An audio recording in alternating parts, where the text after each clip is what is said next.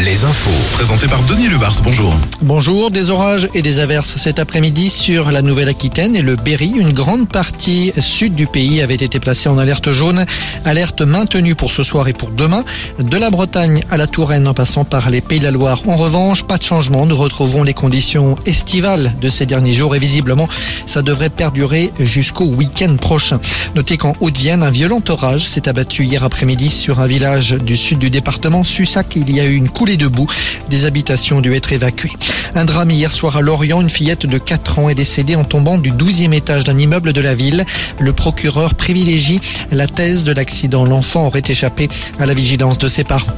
On va reparler réforme des retraites cette semaine. La 14e journée de mobilisation est annoncée pour mardi, alors que deux décrets d'application ont été publiés ce week-end, et notamment celui portant sur l'âge légal de départ à la retraite. Week-end fast pour le FC Nantes après le maintien décroché hier soir à la Beaujoire. Les U19 viennent de remporter le titre de champion de France en battant le PSG 2 buts à 1. À noter que les U19 étaient entraînés depuis deux saisons par Pierre Aristoui, le successeur d'Antoine Camboiré à la tête de l'équipe Fagnon. Record battu ce matin sur la plage de Saint-Jean-de-Mont après deux années d'annulation pour cause de Covid et puis de canicule.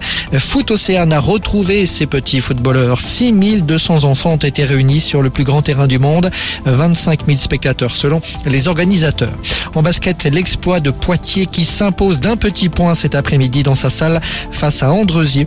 Après deux années passées en national, le PB86 retrouve le championnat de Pro B pour la saison prochaine.